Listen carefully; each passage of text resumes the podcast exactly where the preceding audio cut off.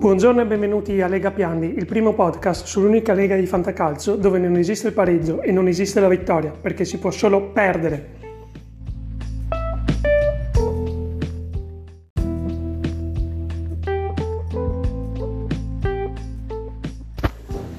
A proposito dei pareggi, un dato interessante che si evince dalle prime tre giornate che non ce ne sono. Io personalmente mi giocherò una bella X tra Cinodina e Alino e l'Atletico Madrid.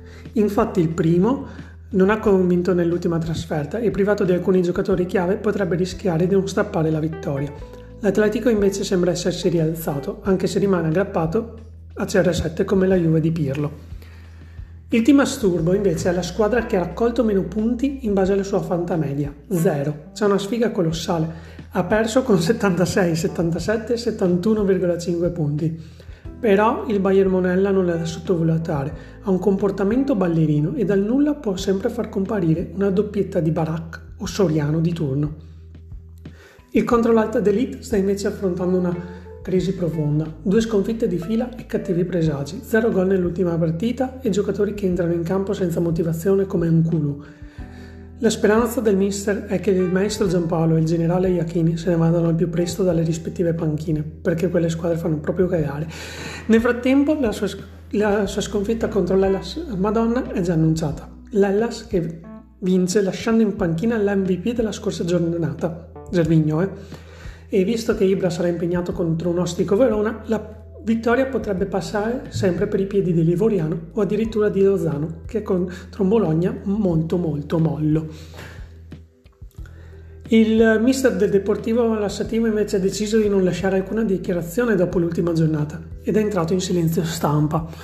Voci dallo spogliatoio dicono che sia fortemente arrabbiato con alcuni giocatori che hanno dato forfè all'ultimo minuto. Non sappiamo come sia il morale e se riuscirà a ricompattare il gruppo. E la partita di domenica è molto complicata perché dovrà affrontare un Muskering City che ha finalmente ritrovato la vittoria, anzi ha trovato la prima vittoria. E guardando gli incontri del prossimo turno potrebbe anche ripetersi. Infatti, il nostro sponsor Igor, ve lo ricordo, è anche andato oltre la sua attività, è riuscito a riesumare Barro dall'aldilà.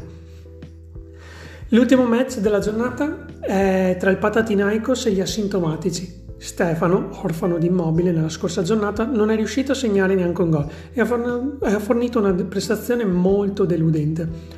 La partita sulla carta sembra equilibrata, ma gli asintomatici sono in gran forma e i bonus sembrano arrivare da tutte le parti.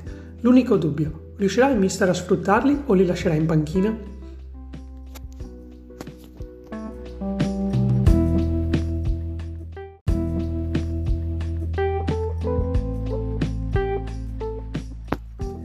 Anche per oggi è tutto, ciao a tutti e ricordate che se non vince Norzen il campionato è versato e bisognerà appellarsi alla Corte Costituzionale.